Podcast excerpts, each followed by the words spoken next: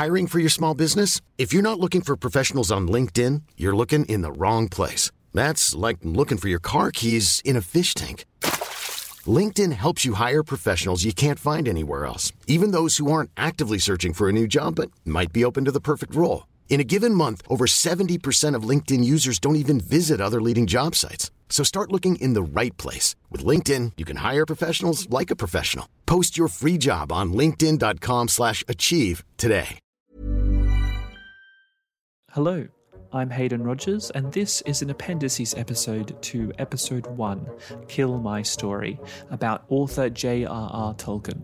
These appendices episodes give me a chance to research and explore facets of the fantasy adventure genre, as well as the careers of well known fantasy adventure authors, their writing styles, and the lessons they have to teach us about writing and the genre.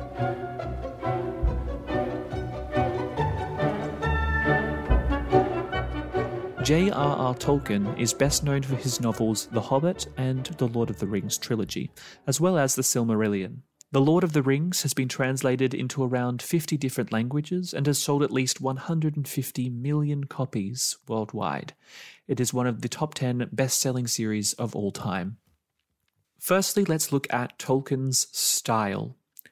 Tolkien's writing is highly detailed, but the language is relatively simple especially in The Hobbit, which was originally written as a story for his children.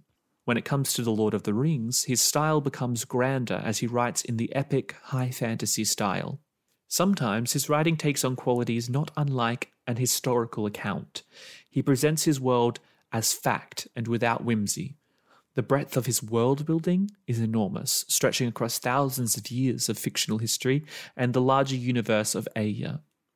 This style is very much a product of the man. As I mentioned in episode 1, he was a gifted linguist. Tolkien's mother taught him Latin, French, and German, and while at school he was either taught or taught himself Greek, Middle English, Old English or Anglo Saxon, Old Norse or Old Icelandic, Gothic, Modern, and Medieval Welsh, Finnish, Spanish, and Italian. He also had a working knowledge of Serbian, Russian, Swedish, Danish, Norwegian, Dutch, and Lombardic. With all of this linguistic prowess, he was able to create 14 different languages and alphabets for Middle Earth. Tolkien spent his life as a scholar. Along with the languages, he was very knowledgeable about European cultures and their myths and legends.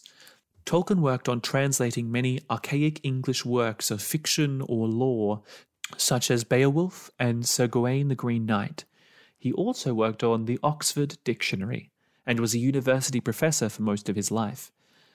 It's supposed Tolkien largely created his fictional universe in order to develop his own mythology and legend. In fact, his invented languages and creatures are all based in existing European cultures. The map of Middle Earth is intentionally reminiscent of Europe, with Tolkien's mythology as an alternate history of Earth set around 6,000 years ago. Even the term Middle Earth is based on the term Midgard from Norse mythology, which referred to the material world. When asked to write a sequel to The Hobbit, Tolkien initially put forward his encyclopedic work, The Silmarillion, which presented a detailed history of the universe of Eärl, of which Middle Earth is but one of four lands. Some fun facts. Tolkien delayed the publication of The Lord of the Rings because of a dispute over ink colours. He was going to leave his publisher, Allen and Unwin, because another publisher would use the red ink he wanted. He had made a plan that whenever the writing on the ring would appear, it would be printed in red. However, that deal fell through, and he stayed with his original publisher. He was also part of a group of writers, which he co founded, called the Inklings. Tolkien, C.S. Lewis, Charles Williams, and Owen Barfield met every Tuesday for lunch at an Oxford pub called the Eagle and Child and read each other pages from their books. In fact, he and C.S. Lewis were the best of friends. So, what can we learn from J.R.R. Tolkien? Number one, let your interests drive your writing. Tolkien put a lifetime of experience and scholarly knowledge into his world building. He used his expertise to his advantage. How can the things you're passionate about influence your writing? Number two, you never know what might happen. Tolkien never tried to be a fantasy author. His first novel, The Hobbit, was never written with the intention of being published, but rather as a story for his children, However, he became incredibly popular and revived the fantasy genre, a revival that has realistically been responsible for the creation of every other fantasy novel I've read, not to mention games like Dungeons and Dragons and countless movie and TV plots. Number 3. Details fascinate us. I would attribute much of the success of The Lord of the Rings and Tolkien's other works to the realism and complexity of the world. We love to learn about the worlds we read, and we love to ask why they are the way they are. Thank you for listening. Please find Kill My Darlings podcast on social media for any comments or corrections, or just to follow along and say hi. And a reminder, if you haven't listened already, to check out episode 1, Kill My Story, where I talk about the initial concepts for my fantasy adventure world and read a short story to test them out.